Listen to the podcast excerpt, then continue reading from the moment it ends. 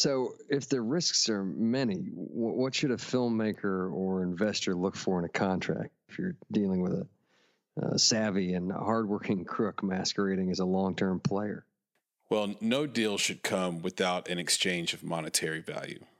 If a buyer is providing no money up front and a ten-year revenue split, your movie likely isn't good enough to draw market attention and fit, and it's unlikely you'll be profitable. These service deals run through aggregators like Bitmax and are akin to a monkey throwing darts in the dark, hoping to hit the bullseye. If your deal is a deferred pay structure in which you turn over your rights and your I P with a promise to compensate you in twenty-four or thirty-six months, sprint in the other direction. This type of deal is a sleight of hand trick. The larger the payment promise, the bigger the con and the con artist.